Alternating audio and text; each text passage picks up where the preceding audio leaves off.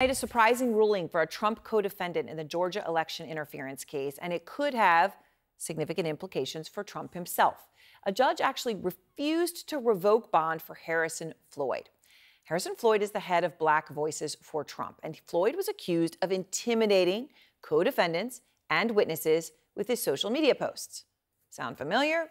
Well, of course it does, right? And Fulton County District Attorney Fani Willis is personally arguing the case. It is the first time she has appeared in court to do so.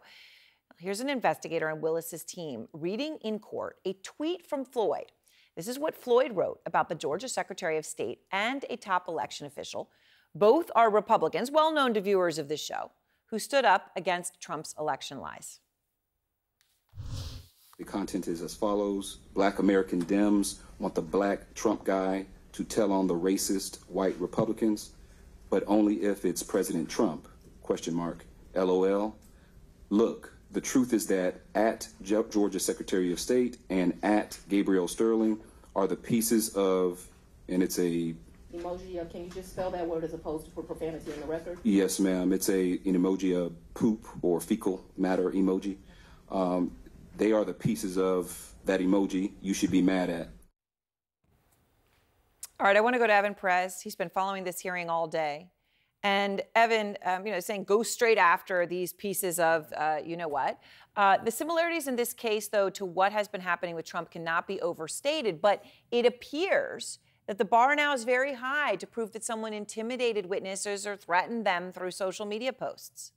Yeah, look, what you saw from Scott McAfee today, uh, the judge in this case, Aaron, is an example of how far judges are going to bend over backwards to try to accommodate defendants who do have a right to criticize their prosecution. Of course, they have a right to free speech. And they're very reluctant to shut down a witness. And in this case, uh, Fani Willis, the, the DA there in, in Atlanta, was in Fulton County was seeking to have his bail revoked for him to go back to jail because of the violation of the terms of his of his release. And what the judge said was that this was a technical violation. And uh, but he, he said that what he wanted instead was for some adjustments to be made to the release terms. Here's Fani Willis arguing strenuously for uh, for this uh, to, to, to, for him to be sent back to jail. He was given an opportunity to cooperate with the rules of this case, and what he really did was spit on the court and refused to oblige by three of the seven conditions of this bond order. And, and what you're seeing there, uh, certainly from what the judge uh, did in, in Atlanta today, uh, Aaron, is also what you're seeing a little bit from the appeals court that we, you know, we, were, we watched this yesterday, where there was a great reluctance to, uh, to, to really shut down the former president his uh, freedom of speech, but also understanding that you need to protect witnesses, you need to protect witnesses from intimidation, and of course, you want to protect, protect the trial, which is coming up. All right, Evan, thank you very much. And I want to go to Ryan Goodman now, out front Legal Analyst. So, Ryan, on its face, just to take a step back, it looks like it could be a victory for Trump, right? If it's okay for this guy to do this, uh, does that set the standard for what is witness intimidation or, or threats? So, on that, though, I want to play one other important thing that appeared to happen in court today. Here it is. And I think that it also is very much dependent on the specific facts of the tweets and communications at issue here. And it can't be so broadly uh, defined to cover all other co defendants.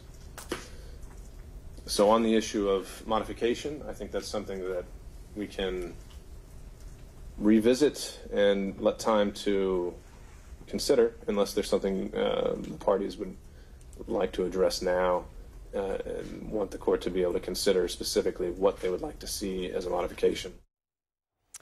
Okay, so can't be so broadly defined as to cover all other co-defendants and then talking about modifications. What, did, what do you read into this? So I thought the judge's cadence actually kind of signaled something. He nearly swallows his words just as he's about to say other co-defendants.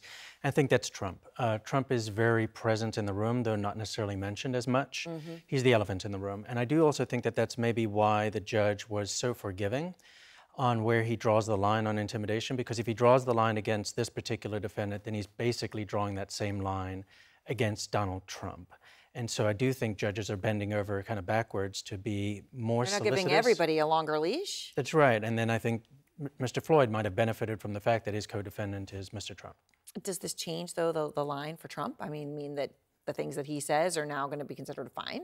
I think that the Trump legal team is going to look, look, very closely at what the judge said today. So the judge did say some words about what he thinks is the line of intimidation. And he said, oh, it wasn't crossed here mm-hmm. because Mr. Floyd didn't do uh, direct messages. He didn't post personal information about these individuals. And then he said, and Mr. Floyd didn't say what should happen to them. Well, Trump has said uh, right. what should happen to like uh, Chairman Milley, the, the idea that he should be executed. So if Trump were to say those kinds of things in right. Judge McAfee's courtroom, that's intimidation. Now, Trump just moments ago attacked the New York Attorney General and the judge in the business fraud case. Now he does this all the time, but this is where you know there's been this back and forth on a gag order. Moments ago, uh, went after the law clerk again. Uh, and as it went on, he referred to Trump hating judge, horrendous, seething with anger law clerk uh, refers to rigged trial, racist and corrupt attorney general, Trump hating judge, goes on and on. So, based on today's ruling, is that all fine? Unfortunately, it actually seems like it might be fine. I think, unfortunately, because it does really raise uh, the threat level against these individuals.